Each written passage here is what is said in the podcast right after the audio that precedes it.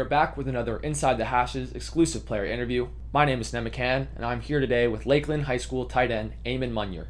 Today, we will be talking about Eamon's experience and ability as a top tier tight end in Idaho, his experience playing his final football season as a high school tight end, and how the pandemic has affected his recruitment process overall. So, Eamon, what's going on, man? I'm good. I'm good. We just, uh, my team just played our last high school game last night. Wow, wow, wow, wow. Yeah. So, for my first question, I want to ask uh, what age did you start playing football? Right around fifth grade, so I think that's like uh, 11 or 12. And have you always been playing tight end? No, I started off as a more of a defensive player, and then moved to tight end when I was when I was older. Do you still play defense now, or like do you kind of uh, keep it to tight end? Uh, no, I, I still play defense. I love it. Nice. It's uh, it's grind on the defensive line in the trenches, but but I love it. For sure. So, like, I feel like a big part of football is the transition a player ex- a player experiences as they go to the next level, like from Pop Warner to varsity, varsity to college. Like, what is something that many don't realize about the tight end position, or um, something that many don't know about it? It's it's a very mental mental game position. You have to be there mentally, and you have to know your your route, your blocking. And there's a lot of um, pieces to it: hand placement, foot placement. It's uh, it's very mental, and people don't realize that. Absolutely.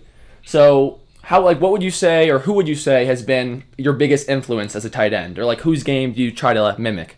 Well, you know, I've always tried to be my own person with my own game, but some big big people uh, in the NFL are probably Travis Kelce, George Kittle that that are good tight ends and other stuff that I can kind of mimic after. Yeah, absolutely. Great answer. Um, so next, I kind of want to go more in depth about you as a player. Like, if you could give me a scouting report of yourself as a tight end, how would you describe it? I would definitely say just fast and physical. I would, I would say that that would be the, not the highlight, but the biggest thing about about me is just my size, speed, and physicality. Definitely. So, I mean, I, through your highlights, I have seen you do it all from taking the ball to the house with speed and also making holes, blocking for your teammates. Like, do you feel you lean more to like toward a pass catching threat or like a blocking threat, or do you feel you're a good good balance of both? I'd say a good balance of both. I mean, both are fun and and both are very critical to winning a game. Absolutely. Um, yeah. So, how about like what would you say is your greatest strength as a tight end? I would probably say the fact of being balanced that I can do a little bit of everything: catch, run, block. Um, yeah, just being big and, and fast and and knowing what to do on the field. Totally. So, uh, and how about like the area of your game that you believe could use the most improvement? That's a tough question.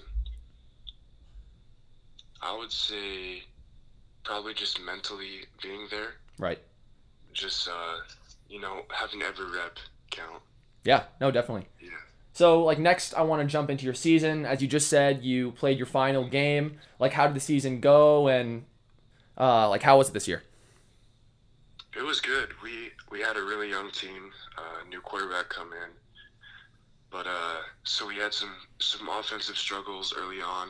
Usually it's the other way around. Usually offense clicks first, Right. and defense is is just there. But this year it was the other way around.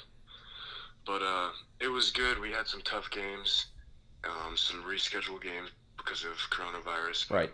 I think we persevered and, and did the best with what we could do. So, can you give me some insight, like to your stat line, if you know, like for the season? Like, I, I've watched numerous highlights from you this season, and like just tearing it up. Uh, like, can you put it into numbers how how the season went?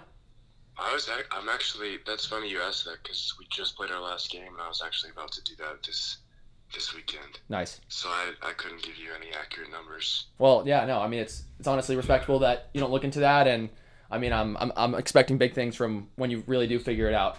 So, like I know like the season just ended, but like what were some goals that you guys had um, as a team, and like even just like on a personal side, what were what were some goals that you had for yourself, whether it be like awards or recognition or like a leader of the team? You know, I tried to do that last year where I set like specific numbered goals, and it kind of worked out. But Uh huh. I found this year that it was better to just set one goal, which was to walk off the field knowing I gave it my all and and was there every every rep mentally and physically and and did my very my very best. Yeah, that's all it's that's all it's about. So I also noticed that you play basketball. Like, is there any interest uh, in conti- continuing to pursue that at the next level, or are you kind of solely focused on football? Um, I'd say I'm kind of solely focused on football right now, but I definitely still love basketball, playing with my friends, and, and Definitely. Uh, I know college college scouts like basketball players too. Absolutely, especially at the tight end position. So, like, what would you say has been the biggest part of your basketball game that has helped you on the gridiron and at, at the tight end position? Uh, I would say movement. Um, you gotta have quick feet as a tight end, and that's all basketball is about. Definitely. So next, I want to go into like how the college recruitment process has been for you. So like right now, you're the number two tight end in the state of Idaho. Um, I saw that you've received like offers from Air Force, Montana, Idaho, Eastern Washington, just to name a few. Like, how has the process been for you overall?